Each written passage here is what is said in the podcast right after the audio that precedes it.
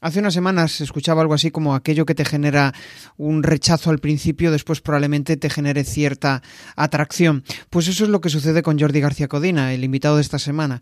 Él tiene un lenguaje súper canalla, súper retador, en el cual pues incluso invita a la gente a que no se suscriban a su, a su lista. En este caso vas a descubrir muchas de las cosas que él hace a nivel de comunicación, cómo lo ha montado y cómo es capaz de ayudar a otras personas a que monten su propia membresía de servicios y obtengan ingresos recurrentes. Quédate, que empezamos. Bienvenido a Comunicar más que hablar. Soy Jesús Pérez Santiago y este es el podcast de los que quieren crear su propia audiencia. A través de mi lista en jesusperezsantiago.com barra secretos, de forma periódica comparto contigo análisis de los mejores podcasters y también sus secretos para alcanzar a millones de oyentes. A veces conoces a personas de la forma menos esperada. De hecho, pues bueno, yo creo que conocí a Jordi, y que me lo recuerde él, pero yo creo que lo conocí a través de Twitter fue a través de una conversación. yo creo que comenté alguna de sus, de sus publicaciones o él comentó una de las mías y a partir de ahí pues acabamos enviándonos mensajes directos. Y no es muy habitual en, Twitter, eh, por lo menos para mí, ¿eh? o sea, y tengo que decir que llevo varios años fuera de Twitter. Sí que empecé hace tiempo, y esto siempre lo, siempre que hablo de Twitter, siempre hablo de esto, ¿no? Empecé hace, hace muchísimo tiempo, conseguí generar una audiencia interesante, pero me desencanté con Twitter y, pues, en cierto modo lo abandoné y ahora cambié directamente la temática. De hecho, sigo conservando el nombre, que es Tecnología Fácil, porque estaba enfocada en el mundo de la tecnología, pero ahora estoy enfocado en comunicar, y en comunicar más que hablar, que es el, el podcast, ¿no? Y, mucha gente me lo pregunta y me dice, joder, vaya comunidad tienes. Sí, es una, una comunidad que está en cierto modo aletargada porque eh, en el pasado interactuaba con ellos, pero a, raíz de dejar de lado ese proyecto de tecnología fácil, pues mm, ahora lo estoy retomando y, volviendo a eh, recuperar toda, todo ese engagement que, que tenía antes. ¿Por qué Jordi? Bueno, pues Jordi em, empezamos a charlar, la verdad es que fluyó muy bien las conversaciones, me, cayó muy bien, eh, me gusta su forma de comunicar, sobre todo directa, eh, no busca endulzar las cosas, sino que te dice las cosas de una forma pues sencilla, cercana, y para mí eso en comunicación es vital. O sea que, bueno, le saludo. ¿Qué tal, Jordi? ¿Cómo estás? ¿Qué tal Jesús? Yo encantado la vida de estar aquí. Muchas gracias por invitarme. Desde luego es un placer estar aquí contigo, con tu comunidad, con tu audiencia, con esa audiencia que comentabas antes. Así que muchas gracias por invitarme, es un placer. Genial. Bueno, pues nada, a mí siempre me gusta conocer a la persona, al que tengo enfrente y saber qué ha sucedido, qué ha pasado, ¿no? Qué, qué son aquellas cosas que le han hecho ser la persona que soy y dedicarse a lo que se dedica hoy. Cuéntanos un poco, Jordi. En modo resumen, sí. sí, vamos a hacerlo lo más cortito posible. Mira, esto es muy sencillo. Yo empecé a emprender en 2017. Yo no voy a contar aquí la milonga de que no, yo desde pequeño quería ser emprendedor y montar una empresa, que va, que va.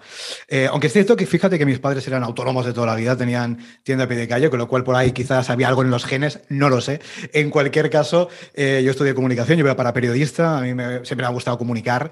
Yo era de los que, eso sí que lo voy a decir, y de los que estaba ahí con una alcachofa eh, contando, radiando las noticias, eso sí que es algo que, hacía. En cualquier caso, iba para periodista, me interesaba el mundo de la comunicación, luego eh, hice algunas formaciones en marketing, eh, terminé dedicado a temas de, comunicación más orientada a la venta, comunicación comercial en este caso, y marketing.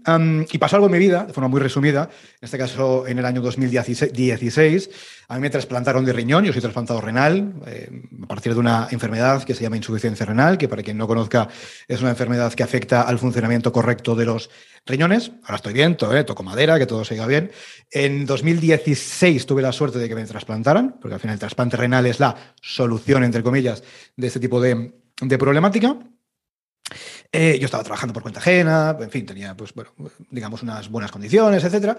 En cualquier caso, em, digamos, ese trasplante, ese hecho vital importante, ¿no? Como puede ser, bueno, pues sufrir una enfermedad, etcétera. además de, en fin, de solucionarme, entre comillas, el problema y estar bien como estoy ahora, también me dio, algo más, ¿no? Me dio seguramente una dosis de, energía, de vitalidad y seguramente cambió bastante, yo creo, la, eh, la, percepción que tenía de la vida, ¿no?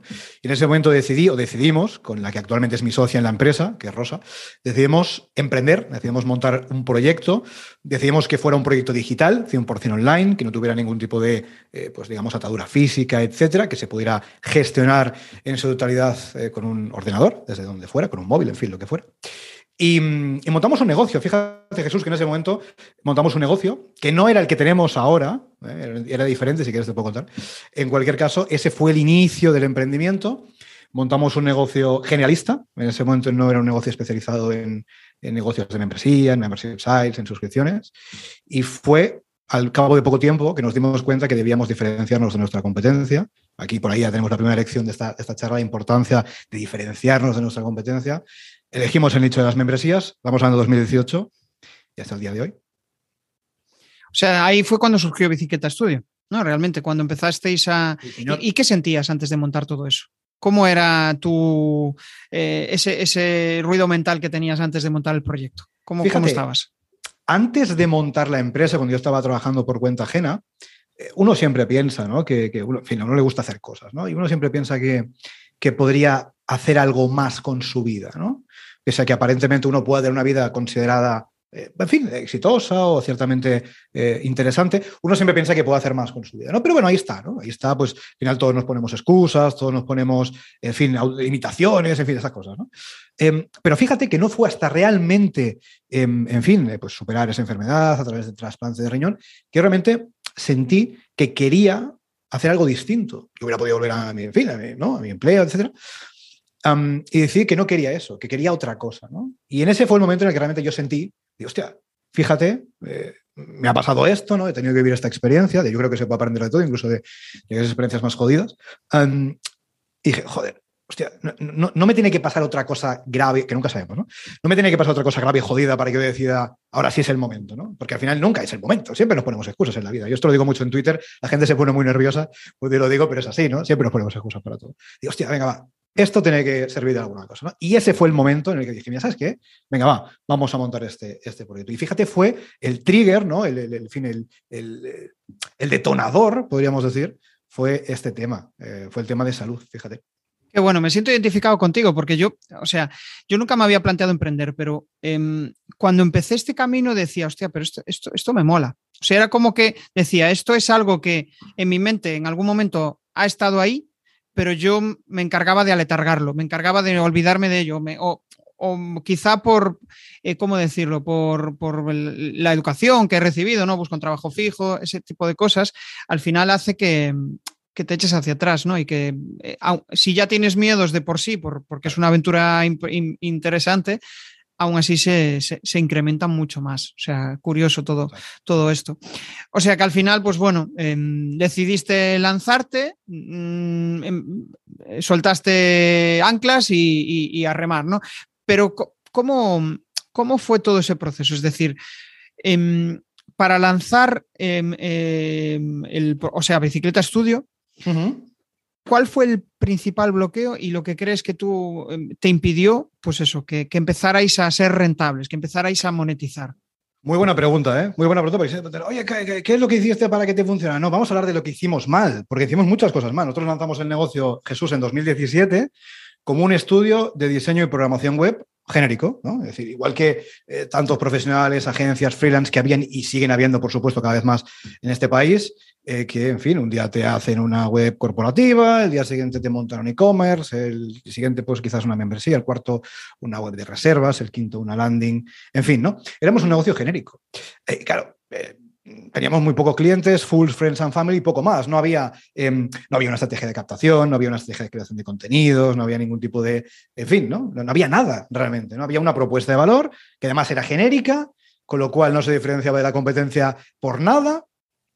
Bueno, empezamos mal. Es decir, empezamos mal. O sea, ahora mismo, si tú estás en este punto, que sepas que se puede salir de aquí, ¿eh? se puede salir y se puede hacer mejor. En cualquier caso, cosas que se hicieron mal. Hombre, para empezar, lanzar una propuesta de valor genérica, igual que los chorrocientos mil profesionales que tienes a tu alrededor.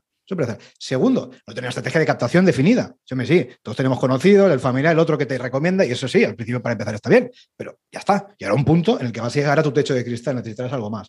Con lo cual, para mí, bueno, y la tercera, evidentemente, derivado de todo esto, em, no teníamos una estrategia, por ejemplo, de creación de contenidos en términos de captación.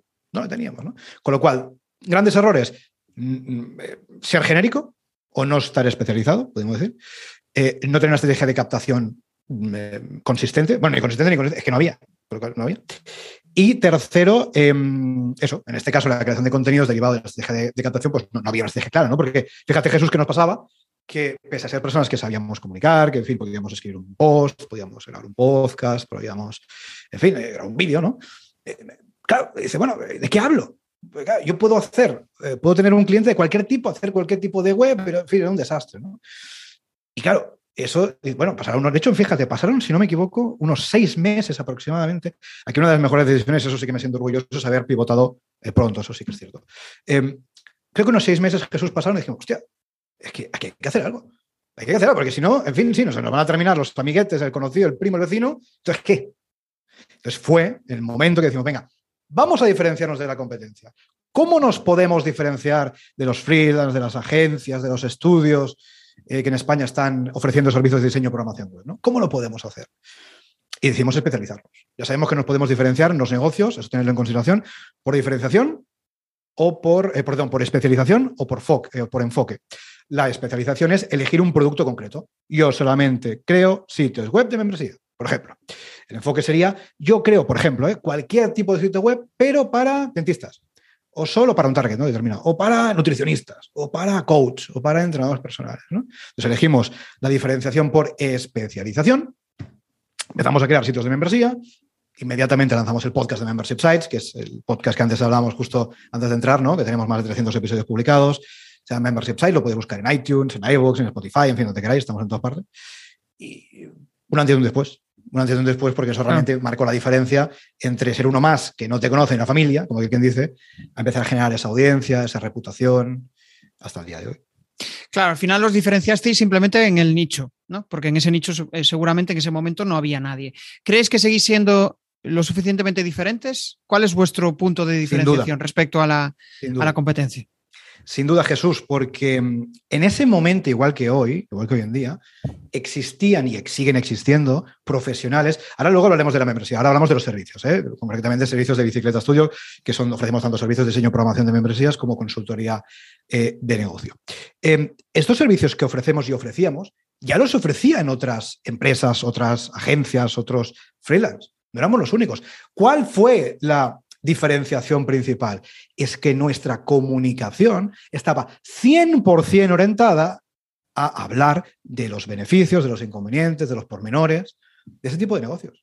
Había más negocios que ofrecían, eh, pues, en fin, diseño programación de membresías o consultoría de negocio, de negocio de suscripción. Por supuesto que los había y lo siguen habiendo. Pero tú buscas y no hay un, una marca que diga, no, es que yo hago esto. En inglés sí, ¿eh? Hablo en hispana si la hay, pasádmela porque yo voy buscando de vez en cuando y lo encuentro.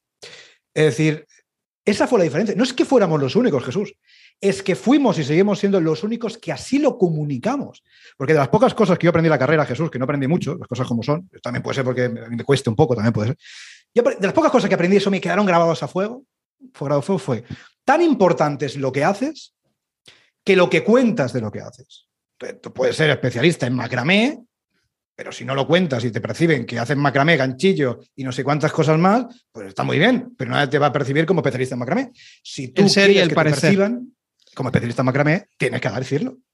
Claro, el ser y el parecer, ¿no? Que es otra forma de decirlo. Al final puede ser muy bueno, pero como no lo parezcas o no, eh, o no te perciban como ello, pues. y fíjate, Jesús, eh, importante el hecho de que muchas veces, estoy hablando con otros colegas, ¿no? Hace tiempo, eh, a veces decimos, hostia, pues fíjate, nosotros fíjate, estamos especializando en esto, nos va bien, eh, tenemos más visibilidad, ¿no?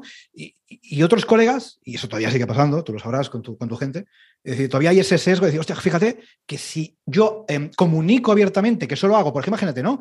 Un coach que solamente hable de mm, temas de coaching ejecutivo, ¿no? Para directivos, etcétera, ¿no? Claro, es que si yo me defino como coach ejecutivo, joder, pues ya no me contratarán pues, particulares. Bueno, da igual.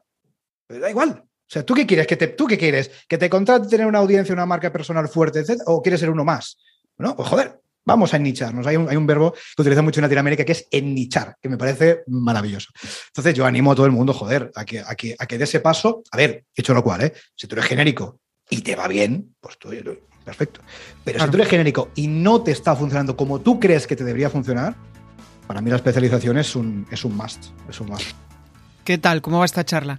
Bueno, a través de mi lista en jesusperesantiago.com barra secretos, de forma periódica comparto análisis de los mejores podcasts y también sus secretos para alcanzar a millones de oyentes. Sobre todo yo creo que la, especialización por lo menos te da claridad a la hora de enfocar tu contenido, porque tienes en mente una persona y dices, vale, voy a publicar pensando en este buyer persona, ¿no? En este cliente ideal es que si no te puedes volver loco. O sea, de hecho, el otro día leyendo un artículo sobre copies, ¿no? Cuando están escribiendo es fundamental tener en mente eh, esa persona. Sí. Incluso hay copies especializados en un determinado nicho concreto, porque si no, cada proyecto puede ser una. Claro, fíjate, una Imagínate, imagínate que tú, Jesús, tienes una inmobiliaria, ¿no? Y dice, venga, va, voy a contratar un copy. Hablamos, está bien hablar de, copies porque aquí en Twitter tenemos a muchos que seguro que nos ven aquí. Eh, en fin, hay, una buena polémica con los copies de Twitter, pero eso lo dejaremos para otro, para otro día.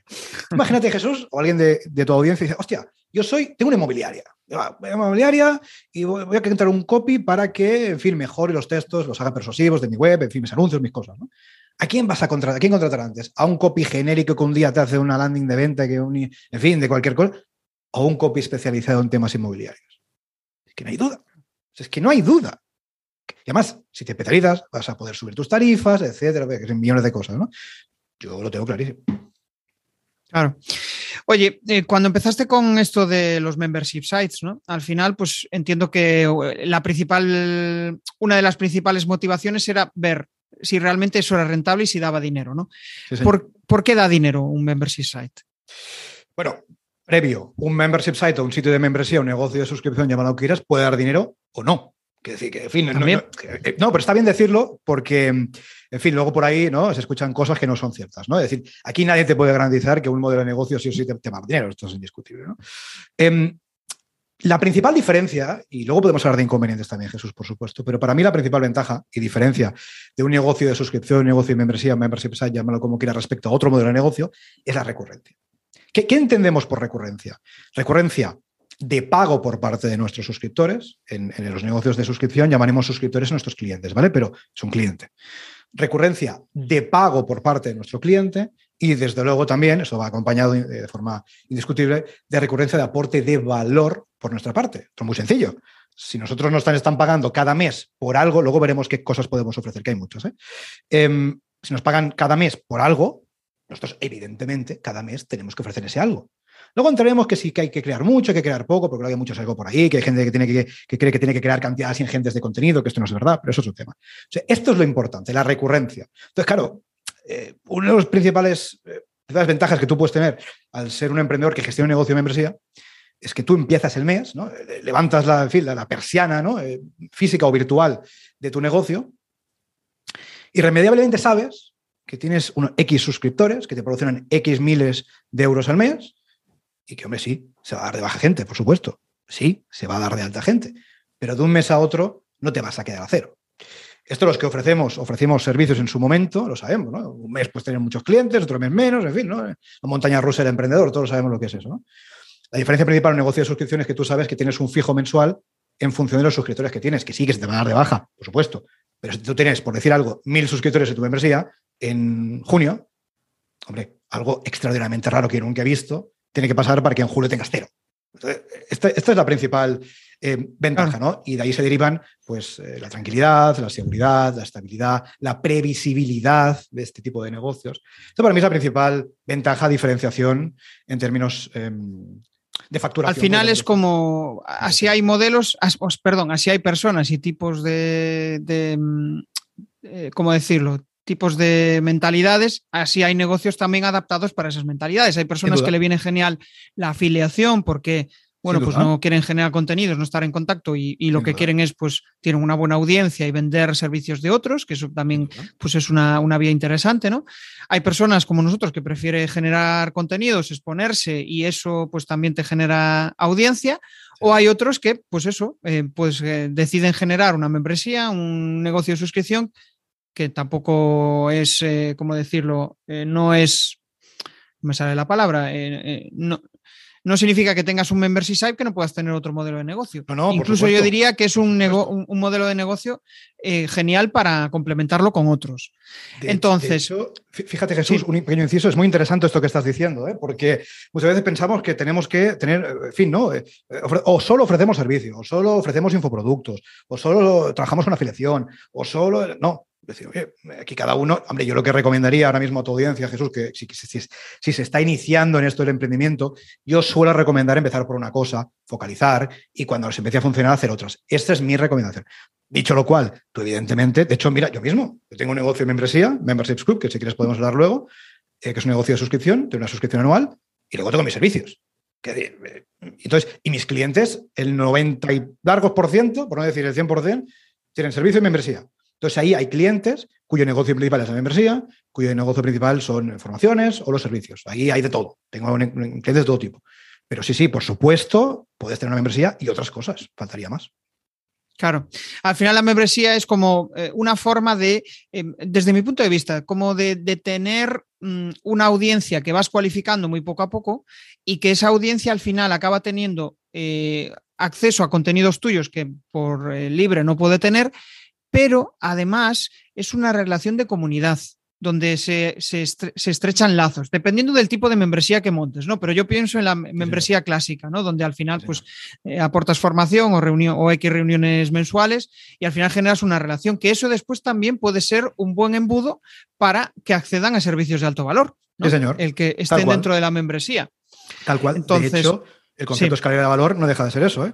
Tú puedes tener varios productos enfocados a varios, ya sabemos, ¿no? varios eh, targets. Y en este caso, pero fíjate, muchas veces pensamos que la membresía o la suscripción es el, escalón más bajito y quizás los servicios los más altos, pero puede ser al revés. Porque tú puedes tener los servicios de entrada o unos infoproductos, precio bajito, y tener una membresía de 5.000 euros al mes. Porque es unas sesiones de, coaching, eh, en fin, cada mes contigo, que eres un, ¿no? eres un coach, en fin, es, tal. Que es un ejemplo, ¿eh? Es decir, que sí. esto puede funcionar cada uno como, cómo lo haga. Eh, una duda que suelen plantearme muchas veces. ¿Es necesario tener una audiencia para empezar a tener un, un membership site, una membresía? Yo creo, Jesús, que es necesaria una audiencia para todo. Es decir, que es necesario para todo. Hombre, aquí yo creo que todos están muy de acuerdo. A ver, eh, fuera coñas. Eh, ¿Es imprescindible al 100%? Hombre, no. Pero estaremos de acuerdo que es muy recomendable cultivar una audiencia, cultivar una, marca personal fuerte em, y aglutinar personas a tu alrededor que te sigan, que te compartan, que te comentan, que estén a favor o que estén en contra. Fíjate lo que te digo de lo que tú propones. No tienen por qué ser superfans, ¿no? Mucho menos, ¿no? Es necesario, Jesús, porque yo esto lo he visto, incluso fíjate lo que te voy a decir, ¿eh? Yo esto, en fin, sin paños calientes, yo esto lo he visto con mis clientes, con algunos clientes, ¿no? Es decir, yo he tenido clientes que hemos hecho consultoría, hemos llegado a, la consideración de que un negocio de suscripción encajaba en su eh, proyecto, desde nuestro estudio les hemos creado la plataforma web, diseño, programación, tal, no sé qué. Y claro, estas personas no han hecho el trabajo previo de creación de audiencia, creación de comunidad, Tú te, puedes tener la mejor membresía del mundo, te la puedo hacer yo, te la puedo hacer tu primo, lo que tú quieras. Si tú lanzas al mercado y no tienes a quién venderle, vas a vender cero. Esto es indiscutible. Bueno, claro, pero puedo invertir en publicidad. Sí, claro, evidentemente. Si tú tienes capacidad de inversión, pues puedes invertir en publicidad. Eso sí, ya sabemos lo que pasa con la publicidad, es un tráfico más frío. En fin, eh, lo que todos sabemos, ¿no? Entonces, por regla general, por supuesto, hay que tener audiencia, Jesús, pero para una membresía, para servicios, para infoproductos, para todo. Porque es que si no, eh, ahora mismo las personas que nos están viendo nos están escuchando. ¿Cómo vas a vender algo si no te conoce nadie? No se puede. Tiene, tiene, que haber algún sitio donde le des visibilidad, ya sea publicidad, pagando o apoyándote en gente que, hable de ti, ¿no? Me, estoy acordando del típico, em, el típico anuncio este que te sale en, Instagram Ads, que no sé si es de Jason Abraham o algo así, que es el mentor de, de eh, bueno, es uno, un mentor bastante conocido en Estados Unidos, está llegando aquí a España y al final, al principio se basaba en hablar de él, pero yo creo que se dieron cuenta de que mm, pues no era del todo conocido y ahora es como que tiene varios estandartes, varias personas que hablan de él, de, de esa persona para darla a conocer. Al final es como, pues oye, sí, puede ser la hostia en Estados Unidos, pero llegas a España y no te conoce ni Dios, no tienes audiencia. Entonces tienes que apoyarte en, personas que te, te, den visibilidad, ¿no? Y, estoy pensando en, o sea, ¿cuándo tú te diste cuenta? Porque eh, hablando con, Santiago Torre hace, hace unos cuantos meses, sí, un, crack de las ventas, él me decía que, o sea, yo le pedía un, primer paso, ¿no? Para, para para una persona que quiere empezar a, bueno, a tener visibilidad en, Internet o a, dar visibilidad a su proyecto. Y me decía, generar una audiencia. Y, joder, generar una audiencia, pues no es algo de... Muchas veces me pasa, me viene gente y me dice, quiero algo rápido. No, o sea, una audiencia no es algo rápido. Es algo eh, que, aparte de, de mucho trabajo interno, de saber eh, qué es lo que quieres conseguir, aparte tienes que ver qué es lo que valora la audiencia de ti, encontrar ese equilibrio. Y eso pues eh, es prueba, prueba y error. Pero la, pregunta es, ¿cuándo te diste cuenta de que tenías una audiencia? De que de, decir, ostras, ahora sí, sí que la tengo. ¿En qué pues momento? ¿Y qué pasó a partir de eso? Que muy, muy interesante esta pregunta. Fíjate que en, en, mi caso, en nuestro caso, fue al cabo de poco tiempo de lanzar el podcast. Nosotros lanzamos el podcast de Membership Sites en 2018 y a los pocos meses ya empezábamos a recibir, bueno, aparte de que evidentemente entraban leads directamente desde el podcast, pero nosotros el podcast lo utilizamos para, para vender servicios, básicamente, y luego eh, Twitter y Mail Marketing, ya hablaremos de eso si tú quieres, para vender la membresía, que es otra, es otra película. ¿no? Em, al poco tiempo, Jesús, de, lanzar el podcast, porque evidentemente nos entraban leads directamente, oye, que te escuchan en el podcast, que te no sé qué, sé cuántos, y gente que nos escribía o nos dejaban reseñas, en fin, en iTunes, en iVoox, lo que fuera, ¿no? Es decir, al poco tiempo de empezar el podcast. Claro, ahora la gente puede pensar, hostia, venga, va, pues monto un podcast y a las tres semanas la voy a tener ahí a tope. Esto no va así. Y cada vez hay más competencia. ¿eh? Tengamos en consideración esto. En 2018 había una serie de podcasts, hoy hay una serie de podcasts y unos cuantos más. En cualquier caso, es lo que tú dices, Jesús. No se puede pretender ir rápido, porque si queremos ir rápido, mira, el otro día estabas hablando con Joan Boluda, ¿no? Que vi un cachito de la, de la, charla, ¿no? Joan siempre dice una cosa, desde que lo conozco, eh, en fin, épocas pretéritas. Joan siempre dice una cosa: Tiempo, dinero, suerte. ¿no? la suerte es algo que no podemos controlar. El dinero, bueno, tenemos o no, que decir, tenemos ver y si no, pues no tenemos, ¿no? Y el tiempo. Entonces, tenemos que dedicarle tiempo. Desde aquí el mensaje tiene que ser ese. Es decir, que sí, que lo mismo un día, en fin, publicas un tweet, se te hace viral o te retuitea Cristiano Ronaldo. Que sí, me sí, eso es suerte. Pero esto no es lo más normal. Entonces, ¿qué hay que hacer? Pico pala, pico pala creando una audiencia donde tú quieras, creando un podcast, que ya te digo, a mí me fue bastante bien. Podcast es una herramienta poderosísima, que te voy a contar a ti. Eh, un canal de YouTube, un canal de Twitch donde hagas directos, eh, un blog incluso. Hoy en día un blog sigue siendo una herramienta poderosa si lo sabes utilizar. Eh, Twitter, LinkedIn, Red, da igual. Elige la que tú entiendes que responde un poco mejor a las características de la audiencia a quien tú crees que te vas a dirigir. ¿no? Hay que ser persistente, hay que ser persistente, hay que ser persistente. Es que no hay otra. Yo sé que este mensaje no es el mensaje que a muchas personas les gustaría escuchar, pero es que es lo que hay. Es que, em, em, o sea, yo, por ejemplo, las sensaciones que tenía cuando empezaba era esa sensación de, hostia, tengo que viralizar ya, tengo que conseguir resultados, ¿no? Pero es que eso, conforme vas avanzando, es cuando empiezas a, eh, pues, ¿cómo decir? Eh, empiezas a calmar esa ansiedad. Te das cuenta de que por mucho que, incluso cuando tienes más ansiedad y más, más em, pretendes publicar y más pretendes hacer, eh, la gente de eso lo huele. Esa ansiedad lo huele y dice, uy, este tío que me quiere, que me quiere vender. Es muy interesante. Que, no, ¿no? Al final es eso, el, joder, em, mucha gente muchas veces empieza súper fuerte, empieza publicando un contenido al día, un contenido a la semana o un contenido y, de repente se difumina y desaparece. Ahí es donde está lo de pico y pala. O sea, oye, pues mira, planteate igual un, contenido al mes. No lo sé, estás empezando, haz un contenido al mes, un contenido más potente y después ya irás, pero primero empieza a coger ritmo, porque si no lo vas a, lo vas a dejar eh, en breve.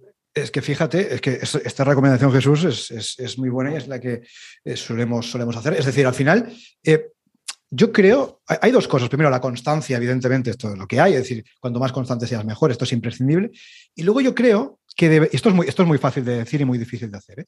pero yo creo que deberíamos, de alguna manera, desapegarnos de los resultados. Es decir, por ejemplo, fíjate, ¿no? Ahora, por ejemplo, estamos en Twitter y todo esto está muy bien y toda la película, ¿no? Parece que Twitter está viendo una segunda juventud, ¿no? Yo tengo Twitter desde 2008 y, en fin, era otra película, ¿no? Pero es ahora que lo estoy utilizando bien para, para mi negocio. Antes no, ¿eh? también te lo digo. Em, yo me hice un compromiso. Yo, yo, volví a Twitter, Jesús, tú decías que también lo tuviste por ahí un poco eh, desactivado, ¿no? Amor-odio. Amor-odio con Twitter. Yo, tío, volví a Twitter exactamente, que me acuerdo, ¿eh?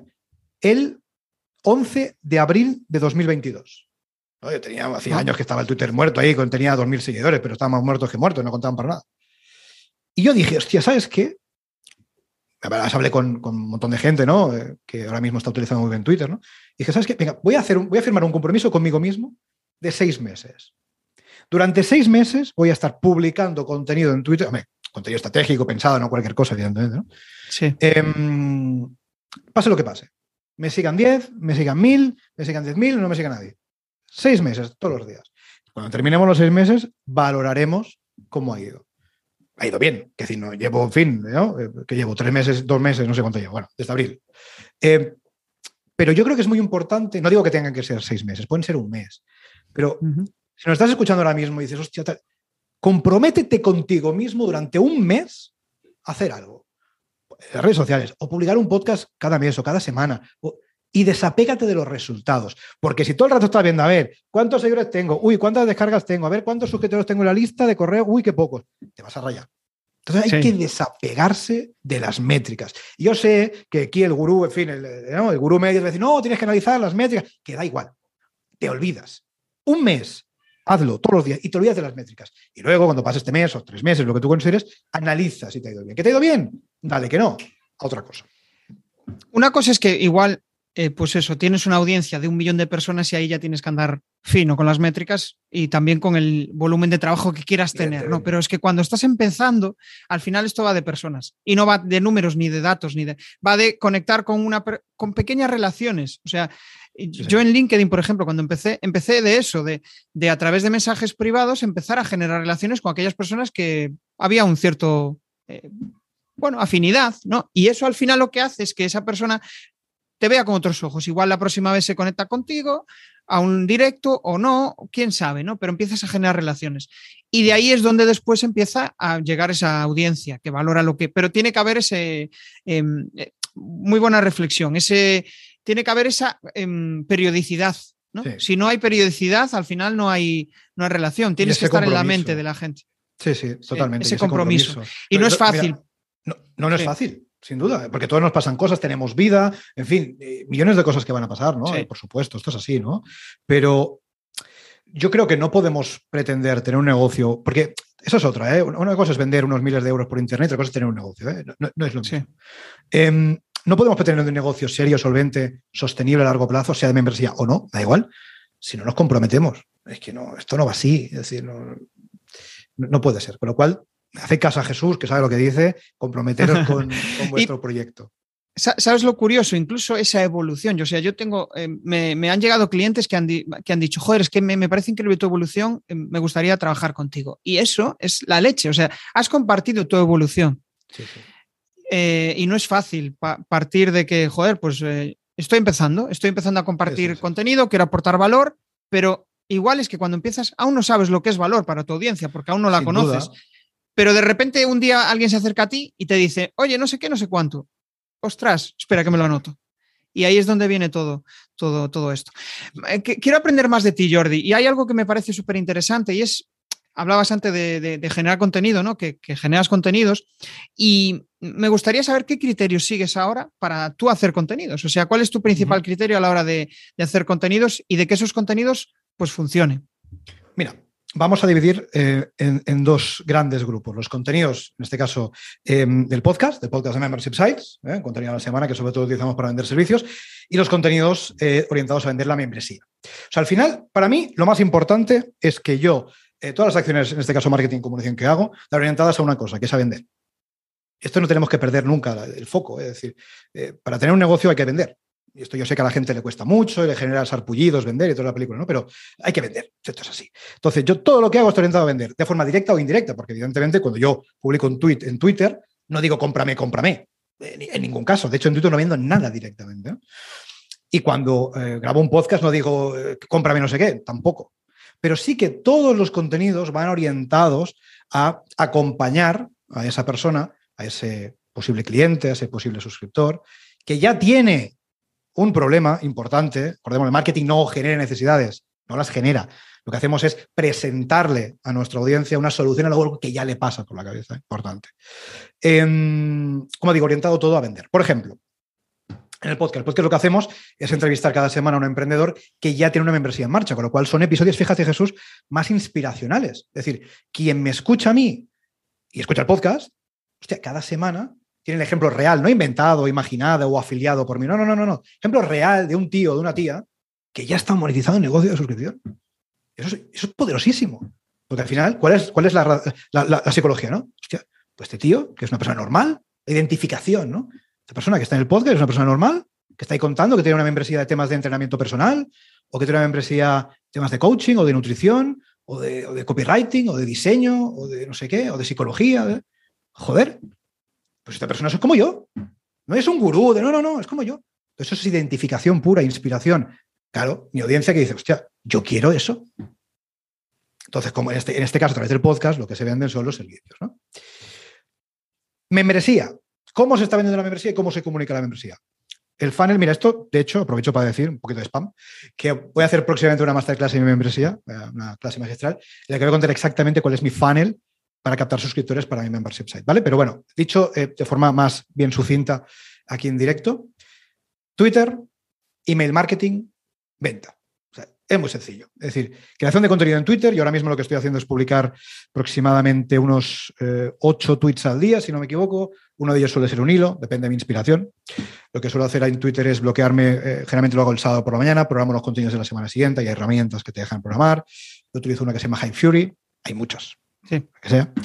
Em, y son tweets básicamente de tres o cuatro temáticas. Lo digo para que esto cada uno lo baje a su terreno. ¿no? Yo no solamente hablo en Twitter de, negocios de suscripción, que también hablo de negocios de suscripción, de membresías, efectivamente. Hablo de negocios en general. Hablo de emprendimiento. Hablo de mentalidad, que es un tema que creo que nos interesa mucho a los dos. Y luego hay un espacio en el que hablo de, fin, de, chismes, de memes, de, risas. Hablamos de la policía de Twitter, que está hoy en día muy, muy activa la policía de Twitter, los llorones del espacio, en fin, bueno, una serie muy interesante que hay en Twitter. Bueno, lo que sea. Entonces, todos estos contenidos están orientados a qué? A formar, a informar, a entretener, a hacer reír. ¿Y cuál es mi CTA en Twitter? No es eh, suscríbete a mi membresía, compra. No, no, no, no. Es suscríbete o apúntate gratis a mi lista de correo.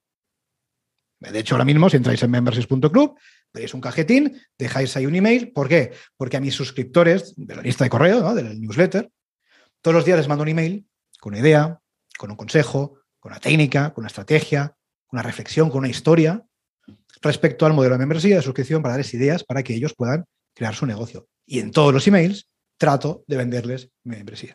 En todos los emails. Un email todos los días, 360. Como, como digo Jesús en la página de, de la ending de, de, captación de leads, ¿no? De la, que llueve, te mando un email. Que nieva, te mando un email. Que te deja tu mujer, te mando un email. Indiscutible, todos los días. Todos los días hay un enlace de, oye, te he dado este consejo, si quieres aprender más, pues entra en mi membresía, le vas a aprender esto, lo otro de la moto, ¿no? Entonces, básicamente, esa es la de gran diferenciación, ¿no? Contenidos para podcast, en mi caso más inspiracionales, en, en la medida de que viene una persona externa ahí, cuenta su historia. No hay nada más eh, real y verídico que venga alguien diferente cada semana a, contarte su experiencia con un negocio. Esto aquí no hay, en fin, la gente podría pensar, no, es que están todos, en fin, eh, afiliados. No, no, no, tengo capacidad para afiliar a 300 personas una cada semana. No. Y luego contenidos para lo que es la venta de la membresía, pues contenido en Twitter, como he contado, y luego email diario eh, con enlace inevitable de venta de venta. Genial, al final, bueno, es un embudo donde eh, captas tráfico frío en Twitter y en el podcast a través de, ahí. Bueno, el podcast igual sería un paso más adelante, ¿no? Cuando ya te conocen a través de... Eh, podría, podría ser, podría ser gente que entra en frío o gente que entra templada. Es, suele ser gente que entra en frío, porque fíjate que Twitter, esto también es interesante, esta reflexión. Yo personalmente en Twitter no hablo del podcast. Sí, hombre, cuando sale el episodio le retweet y tal, pero no ah. hablo del podcast. ¿Por qué? Eso es interesante, porque yo creo, y así siempre lo, cuento, que tenemos que definir un único CTA. Y verdad que igual que en nuestra página tenemos que tener, para ir bien, un único CTA. Pues esto es lo mismo. Porque si yo digo, no, mira, ahora escucha mi podcast, ahora, en fin, sígueme aquí, ahora sígueme en TikTok, mañana sígueme en YouTube. La gente se complica mucho, Jesús, de verdad te lo digo. La gente se complica mucho, hace cosas rarísimas. en fin, no sé cuántos autores. al final lías a la gente. y, la gente somos cuando hay algo que no dominamos, somos bastante básicos y buscamos algo fácil. Y si tú le complejizas porque piensas que igual están en tu mismo nivel, pues no, igual el, que te va a ver es tu competencia, el, eh, no, tu audiencia. Que eso es otra, otra buena reflexión y otro buen aprendizaje de, todo esto.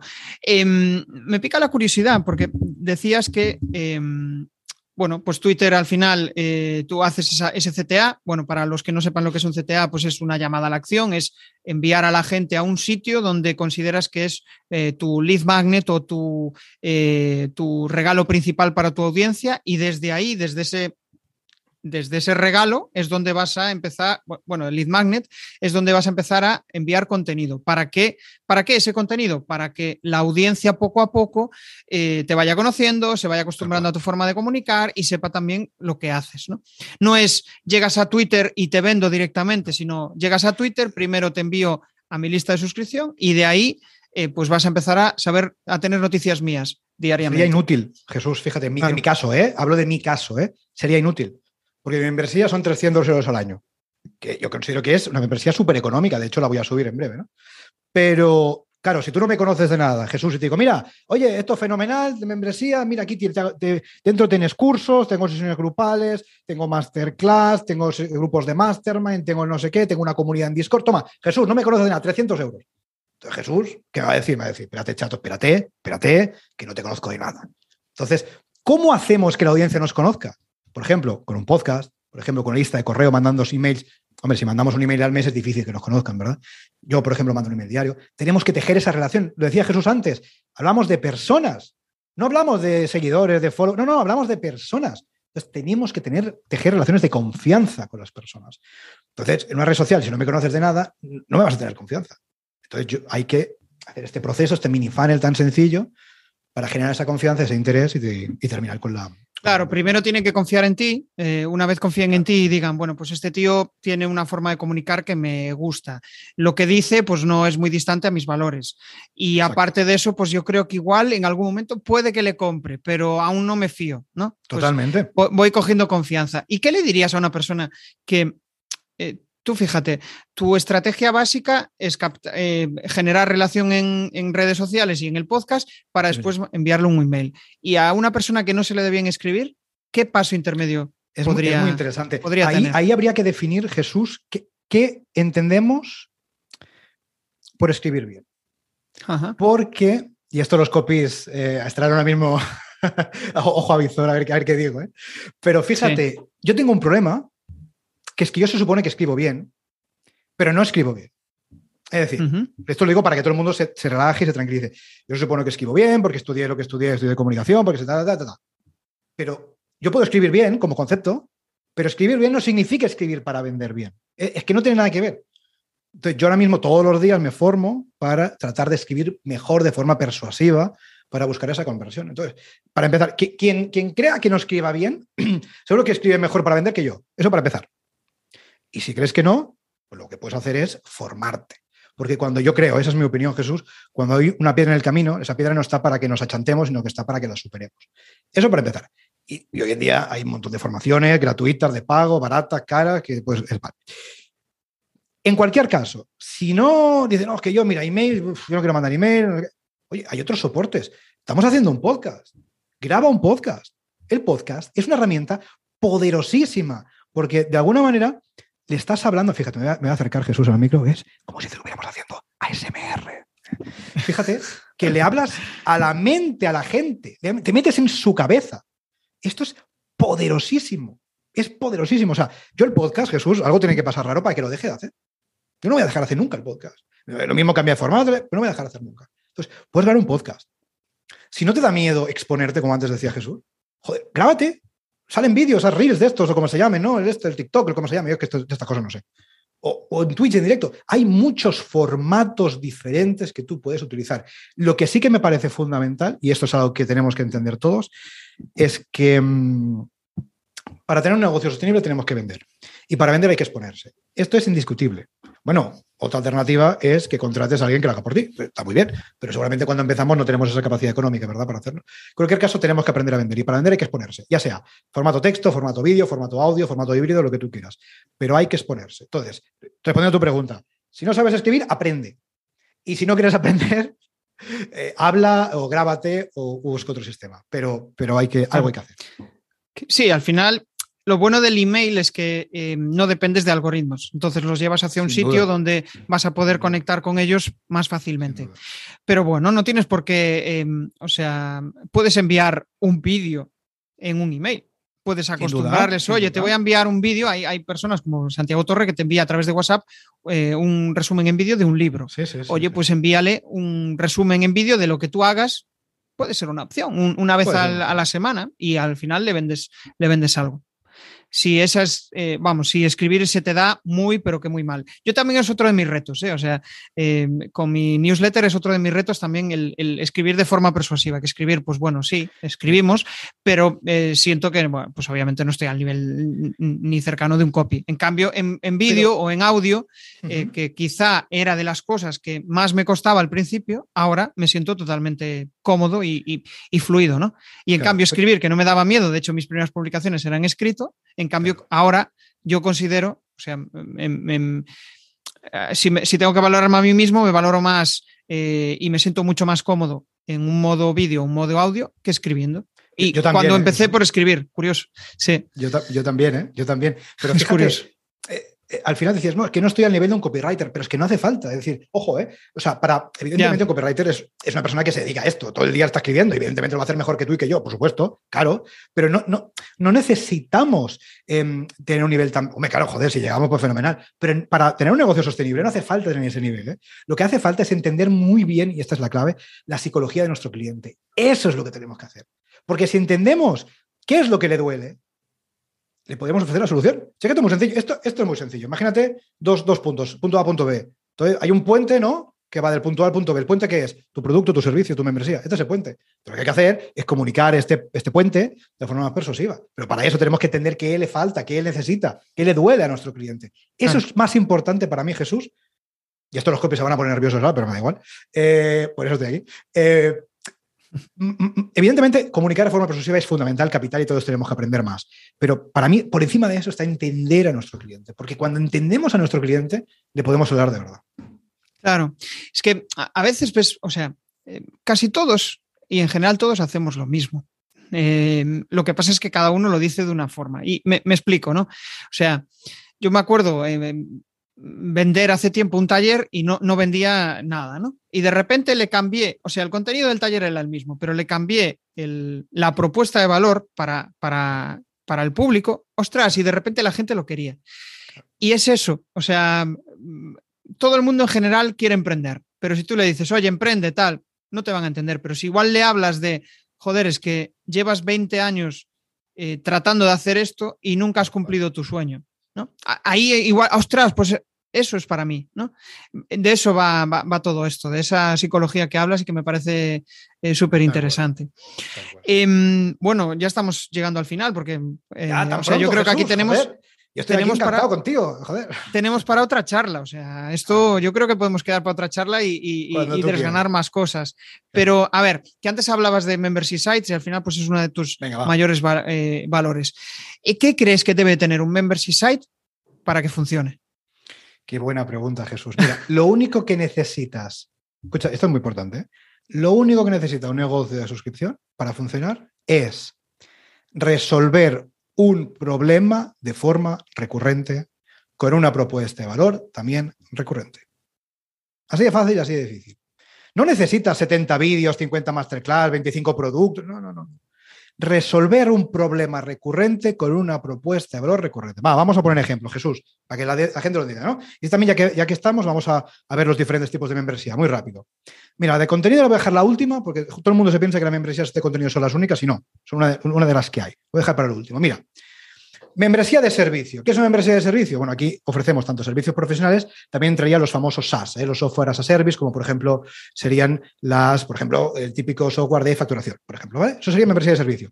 A nivel de servicios que ofrecemos, ¿qué podríamos hacer? imagínate que eres, por ejemplo, mira, especialista en publicidad online, ¿no? O SEO, por ejemplo, ¿no? Y todos los meses ofreces tus servicios a tus clientes y siempre son lo mismo, ¿no? Eh, a un cliente pues le lleva las campañas, no sé qué. Si eres SEO, pues lo optimizas la web cada mes. Bueno, pues tú ahora mismo estás en este caso, me coges estos servicios, me los paquetizas, le pones un precio, te metes una suscripción, pago online a través de Stripe, ya tienes una membresía de servicio. Importante. Y esto, con cualquier cosa que nosotros estemos ofreciendo a nivel de servicio, si es que lo hacemos cada mes, claro, si nuestro servicio lo hacemos una vez y nunca más, no. Pero si tenemos clientes que cada mes nos contratan lo mismo, que tienes que ir a mandarle la factura, que te paga, tienes que mirar el banco, eso susceptible de tener una membresía de servicio. Membresía 1. Membresía 2, membresía de producto. Muy interesante. Está sobre todo está, em, muy relacionada a producto físico. ¿no? Imagínate que ya tienes stock, tienes un e-commerce, tienes una tienda de calle o tienes un socio clave que, por ejemplo, tienes, eh, no sé, eres especialista en cervezas artesanas o en vinos ecológicos o en quesos veganos o en lentillas, me da igual. Joder, pues tú lo que puedes hacer, con lentillas, no, lentillas es diferente, pero, hostia, una cesta todos los meses. Este tío que es fan de las cervezas, cada mes le mando tres cervezas de importación y le cuento la película de cada historia, de cada cerveza, lo que es, o los vinos, o lo que sea. O productos de primera necesidad, como pueden ser lentillas. Esto lo hace Amazon, ¿eh? Esto no me lo he inventado yo. Tú vas a Amazon y dices, compra única, compra recurrente, compra recurrente más barata. Esto es una membresía de producto como la Copa Un Pino. Vale, evidentemente, o tenemos stock o tenemos un socio. Es lo que es esto. Vale. Tercer tipo de membresía, muy bien la decías tú, Jesús, membresía de comunidad. ¿Qué es una membresía de comunidad? Bueno, aquí la propuesta de valor no es ni un contenido ni un servicio, no. La propuesta de valor es un acceso a un grupo de personas. Tú imagínate, por ejemplo, que eres eh, cirujano. Vas a montar una membresía de comunidades para, solo para cirujanos, para que puedan ahí compartir entre ellos. O membresía para copywriters, solo para que los copywriters estén ahí, compartan, en fin, critiquen a sus clientes, esas cosas. Imagínate que, por ejemplo, eres nómada digital y montas una membresía, tengo una cliente precisamente en mi membresía, que va a hacer una membresía de, para mujeres nómadas digitales. Pues bueno, para que tengan su espacio. Bueno, es un ejemplo, ¿no? Y la última, la que todo el mundo conoce, es la membresía de contenido, que lo que hacemos efectivamente es ofrecer un contenido de forma recurrente, ¿no? Ahí entran los cursos, las clases, eh, los directos, las masterclass, los podcasts premium, las descargas, los PDFs, en fin, lo que sea que quieras ofrecer, ¿no?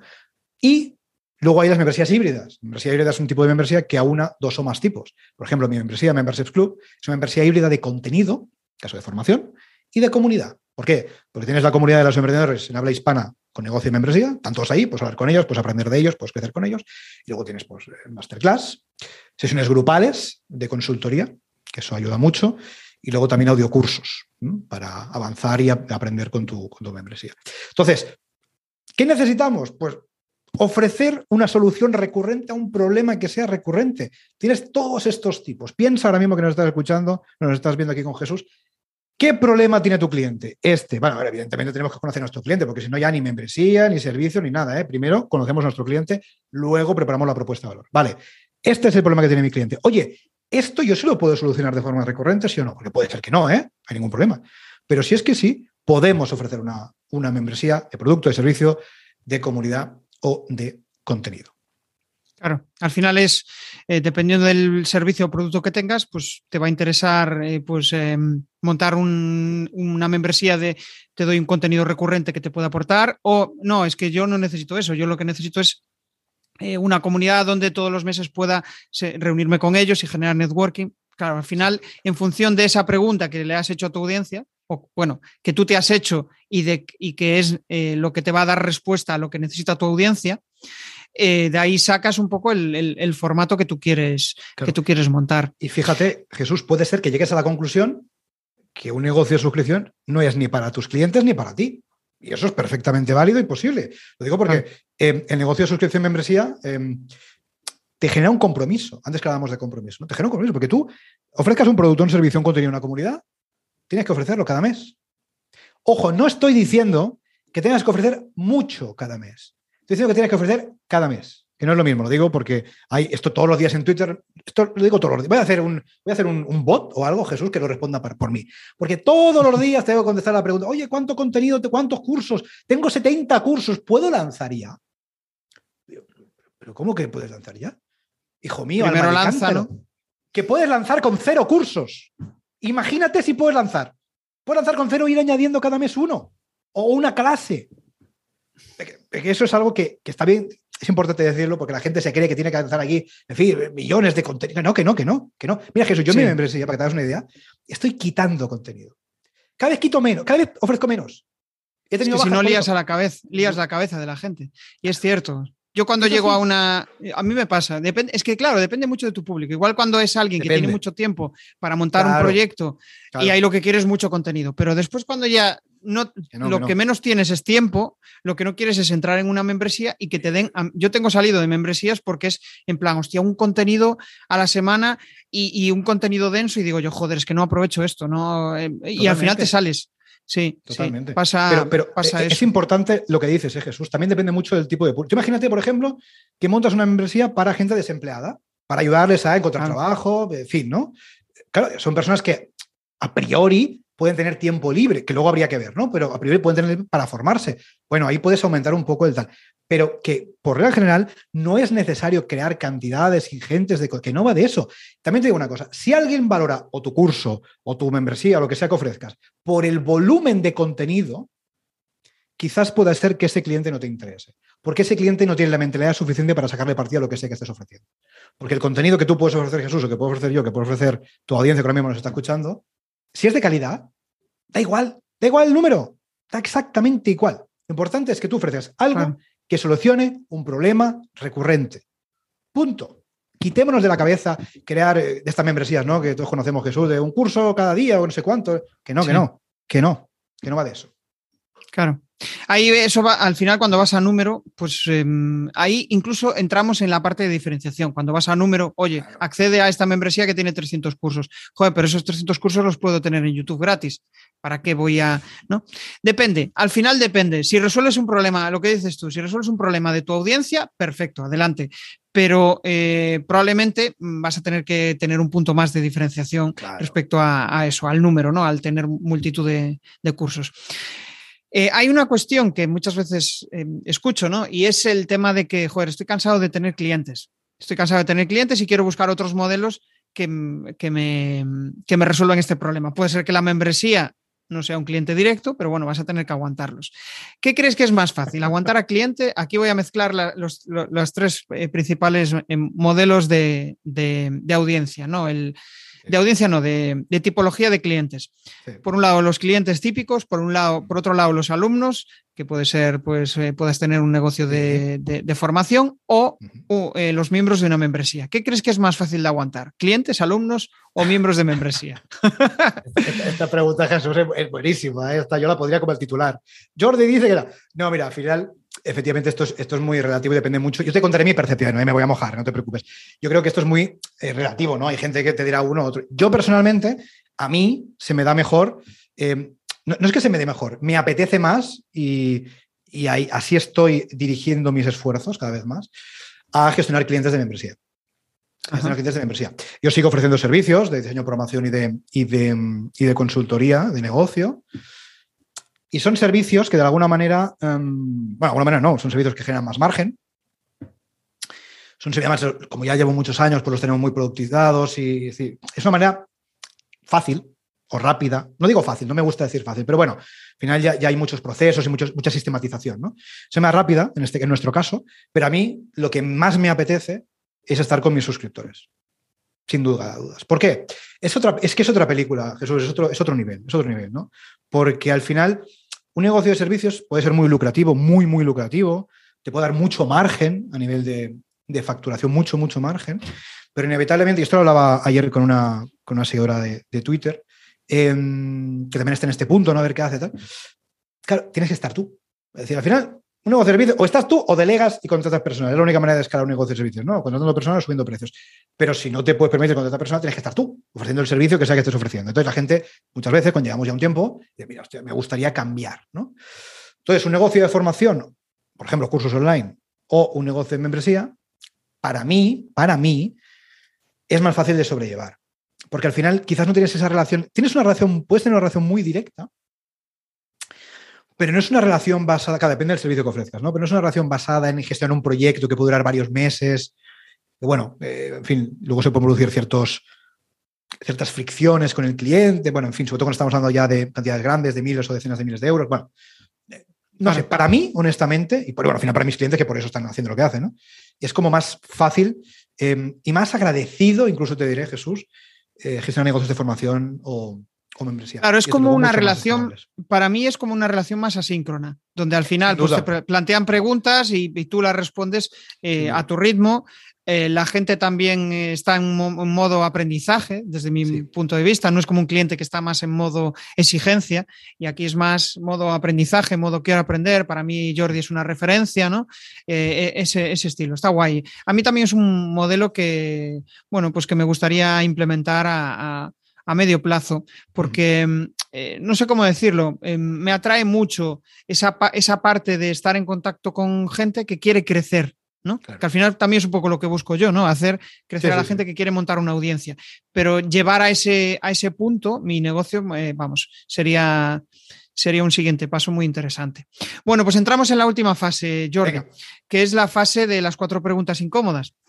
y aquí pues te, voy a pedir el, mayor error que has cometido lanzando eh, Bicicleta Estudio. Pues te voy a decir dos. No, uno, no, te voy a decir dos. No, mira, el, mayor error, evidentemente, fue lanzar sin especializarnos, o sea, siendo genéricos. Es verdad que lo solventamos rápido, ¿eh? pero es, fue un error, está clarísimo, y el tiempo lo ha demostrado. Y el segundo mayor error, en mi caso, fue no crear o no haber empezado antes a crear una base de datos de clientes, una lista de correo, en este caso.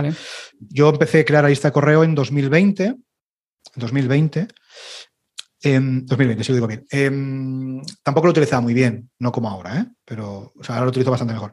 Em, pero sobre todo eso, no haber empezado antes, porque ha tenido una lista mucho más cualificada, desde luego, más grande. Y, pero bueno, nunca es tarde, ¿eh? pero bueno, tal. Y luego de no haberme especializado, sin lugar a dudas. Supongo que mucha gente te dirá, pues no haber empezado antes, también, pero para decir algo diferente, no haberme especializado antes y no haber em, creado una base de datos de clientes antes. Genial. Bueno, eh, no te he dicho que tenías que responder con una palabra o con una frase, pero lo has respondido con una frase y, abreviado, o sea que genial. Vale. Eh, un tip, eh, compártenos un tip para generar ingresos extra. Un tip para generar ingresos extra, muy sencillo. Entiendo que ya estás construyendo una audiencia, ¿vale? Vamos a. estás en esa fase. Sí. Estás en esa fase. Pide feedback a tu audiencia. Estoy tratando de hacer una frase, ¿eh? Esto está complicado, ¿eh? Pide feedback a tu Suéltate si quieres, no pasa nada. No, es, pedir feedback directamente. El tip es accionar, accionar eso. Pedir, no espera que te lo diga, no. Pedir feedback a tu audiencia, buscar un patrón y preparar un producto de precio bajo, producto digital de precio bajo, que lo puedas vender de forma sencilla. Pero aquí para mí el mayor tip es pedir el feedback. normalmente esperamos a que nos digan, oye, me gusta. No, pide feedback directamente. Encuestas, eh, mensajes privados, lo que sea. Y a partir de eso busca un patrón y lanza un producto digital de precio bajo. Ahí hay mucho bloqueo, lo de pedir feedback en plan, uy, voy a publicar una encuesta y van a pensar que les voy a vender o van a pensar que, pero es que al final, em, si pretendes montar un negocio, vas a tener que vender, en algún momento vas a tener que hacerlo. Entonces, mejor que, se vaya esa gente que, que, piensas que le van a vender porque nunca te van a comprar. Es decir, la, gente que, que em, busca contenido gratuito nunca va a invertir un euro en, en ti. Esa es la. Eh, tienes, que, tienes que, que, cambiar de audiencia. Tienes que ir hacia audiencias que sí estén dispuestos a pagarte. ¿no? Y que no te interesa al final. Público, Jesús. no, ese público gratuito, que, lo que yo le llamo el amante de lo gratis, no te interesa. Es que no, te interesa. De, que fíjate, es que si les mando un email, eh, se van a dar de baja de la lista. Ojalá. Pues claro, la lista de correo gratis no son. Ojalá se den de baja de la lista. Es, que, al final hay, de Twitter. Ojalá.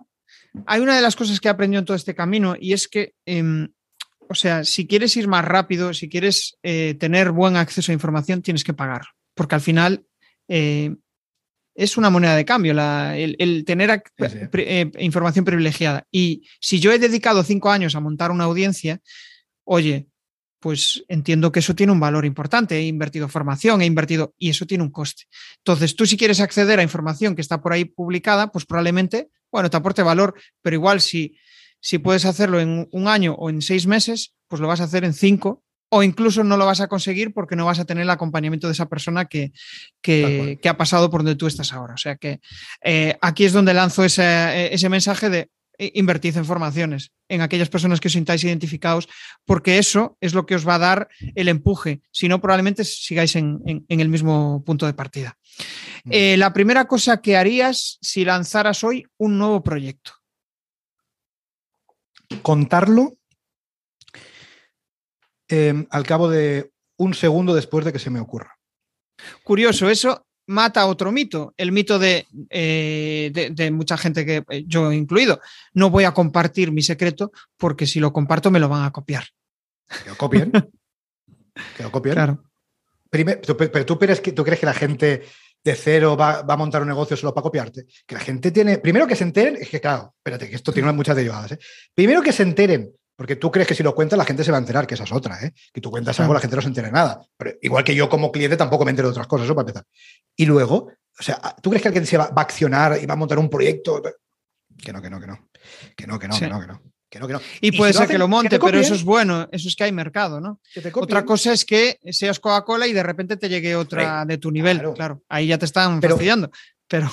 pero fíjate, Jesús, es decir, Em, esto, es que esto es así, es decir, tú mandas un negocio, que me da igual lo que sea, me empresa, lo da igual. Primero que hay que hacer es contarlo. Pero es que al minuto cero, o sea, cero, en cero coma tienes que contarlo. Y empezar a contarlo en Twitter, en LinkedIn, me da igual, en email, en TikTok, por señales de humo, por paloma mensajera, pero es que hay que contarlo. ¿Por qué? Porque por defecto la gente no se entera de nada y es normal, porque yo tampoco me entero de nada de muchas cosas que me dicen. ¿Por qué? Porque estoy a millones de cosas y todos tenemos vida. Por eso yo hago hincapié en que publiquéis en Twitter. Pues yo os hago hincapié porque mandéis emails de forma recurrente. Porque pensáis que sois pesados, pero la gente no se va a enterar de nada. No se va a enterar, pero no porque la gente sea tonta. Sino porque nosotros como clientes tampoco nos enteramos porque estamos a millones de cosas, con lo cual lo primero que hay que hacer es contarlo y es decirlo por tierra, mar y aire. Y si quieres saber más de este proyecto que voy a lanzar, te apuntas a mi lista de correo. Por supuesto. Hay que, al final lo que tú tienes en la cabeza lo compartes y de repente para los demás no tiene sentido. Cuando más de 10 personas te dicen, uy, eso yo no. Eh, empiezo a desconfiar. Empieza a desconfiar. Sí, Pero sí, también, eso... a, ver a quién se lo preguntamos. ¿eh? Porque si lo preguntas a gente, si por ejemplo tú vas a lanzar un, imagínate, ¿no? Una membresía de pago, ¿no?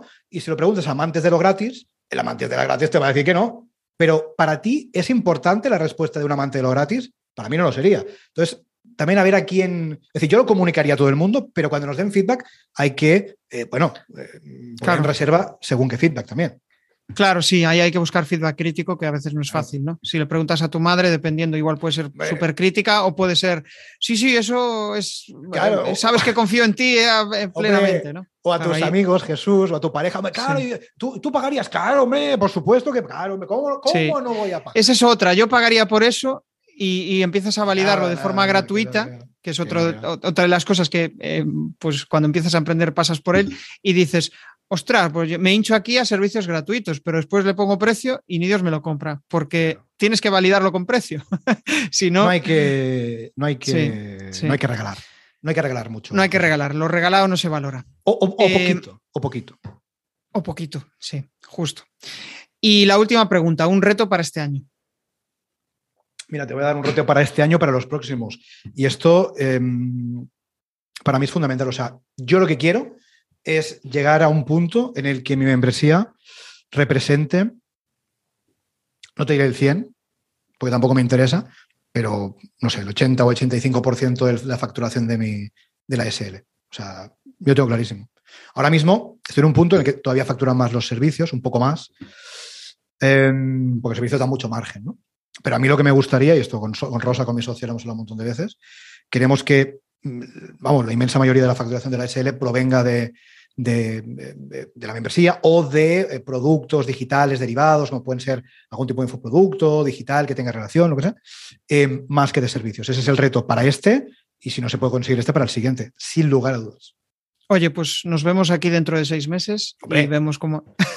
Hombre, por hecho, el, órdago, el órdago está lanzado y ahora pues, para, compartir, para compartir ese dato, porque la verdad es que sería interesante. ¿no? Al final, cuando estás inmerso en, eh, pues, montar negocios digitales, yo creo que es súper interesante ver la evolución de otros y saber, pues eso, eh, cómo, cómo eh, están accionando cosas, lo que están haciendo, pero tampoco sin obsesionarse.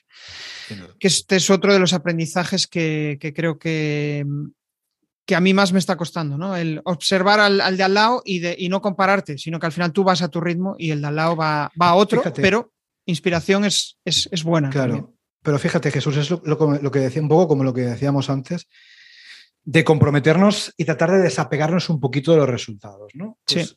Ahí quizás habría que desapegarse un poquito de la competencia, no competencia, sino, bueno, personas que, porque al final siempre habrá alguien que facture más que tú, claro, y siempre habrá alguien que tenga más eh, suscriptores a la lista que tú, o más, claro, pero es que da igual, es irrelevante. Tú tienes que ver si estás en el buen camino, si estás cumpliendo tus objetivos, si llegas donde quieres llegar, eh, que los demás que lo que quieran. No, no va contigo eso. Sí, sí, no, no. Eh, y, y, cuando empiezas a. Esto es como pues eh, el típico cotilla que, está más pendiente de la vida de los demás que de la suya propia. Es que la suya es una mierda, entonces pues eh, busca eh, sacarle la mierda a los demás para... Entonces aquí es lo mismo, aquí es lo mismo, deja, deja de lado a, los demás porque em, tú, lo importante eres tú. Sí, señor. Bueno, Jordi, pues eh, aprovecho para que nos sueltes un poquito de spam de valor. Creo que ya lanzaste eh. algo de una masterclass, pero eh, lanza spam de valor, tus coordenadas y nos despedimos. Mira, esto, es muy sencillo. Memberships.club, memberships.club, y si no ponéis en Google Memberships Club, da igual. Eh, nada, veréis una página, dejáis ahí vuestro email y todos los días, por un lado, os voy a mandar un email con un consejo, con una técnica, con una estrategia, con una idea, con una reflexión acerca de este modo de negocio para ayudaros eh, a lanzarlo. Y desde luego, todos los días os voy a tratar de vender mi membresía. Esto es así, ya lo sabéis, así que os podéis relajar. También os digo una cosa, ¿eh? darte alta gratis en un, con un clic, darte baja también, que, tampoco, en fin, que si no te gusta, pues te das de baja y ya está. Membership.club. Y mira, vamos a hacer una cosa, Jesús, va, ya que estamos aquí en, directo, eh, todos los que os apuntéis gratis a la lista de correo en membership.club, a newsletter, y vengáis de parte de Jesús, decís que habéis escuchado esta, esta charla, ya sea en directo o en diferido, pues además del lead magnet que hay por defecto, que es una guía estupenda, habrá otra cosita, ¿vale? Eso sí, cuando suscribáis me dice, oye, que bien, que te he escuchado en el podcast de Jesús, venga, y te doy otra cosita. Genial, pues mira, eh, eh, acabo de copiar por aquí el, link, o sea que para que lo, para que lo tengan. Y bueno, pues yo me quedo con varias cosas de, toda la charla. Una de ellas, quizá, y la más, la más importante, es el tema de, accionar, accionar rápido. Mm, no te quedes en, la idea, en hacer miles de contenidos, en hacer miles de, vamos, en, pensar en pensar en cómo tener la membresía perfecta. La perfección es para es lo que tú opinas, pero la persona que tienes enfrente, tu audiencia, igual no tiene el mismo criterio de percepción, de, perfección. Con lo cual, pues lánzalo antes, valídalo, aunque sea solo con un servicio. Puedes tener una membresía con una formación que puede ser la hostia, que puede ser muy buena y que eso te permita generar tracción y, poder, eh, eh, ¿cómo decirlo?, llenar de contenidos, ¿no? Eh, la, la, membresía. Y por otro lado, me quedo también con esa idea de, o sea, eh, métete en un nicho concreto y aprovechate de ese nicho al máximo, porque va a ser más fácil para ti generar contenidos, aparte de, generar, de, ser más fácil, las personas se van a identificar mejor contigo porque les estás hablando directamente a ellos, no le estás hablando a un público genérico que puede que ese mensaje se, se difumine. Y nada más, Jordi. Eh, yo encantado de volver a charlar contigo, me lo he pasado muy bien. Y nos vemos en el siguiente live. Cuando tú quieras, un placer. chao, chao. Hey, si te mola lo que has escuchado, pues déjame un maravilloso like o un precioso comentario en tu plataforma habitual de podcasting. Nos vemos en el siguiente episodio.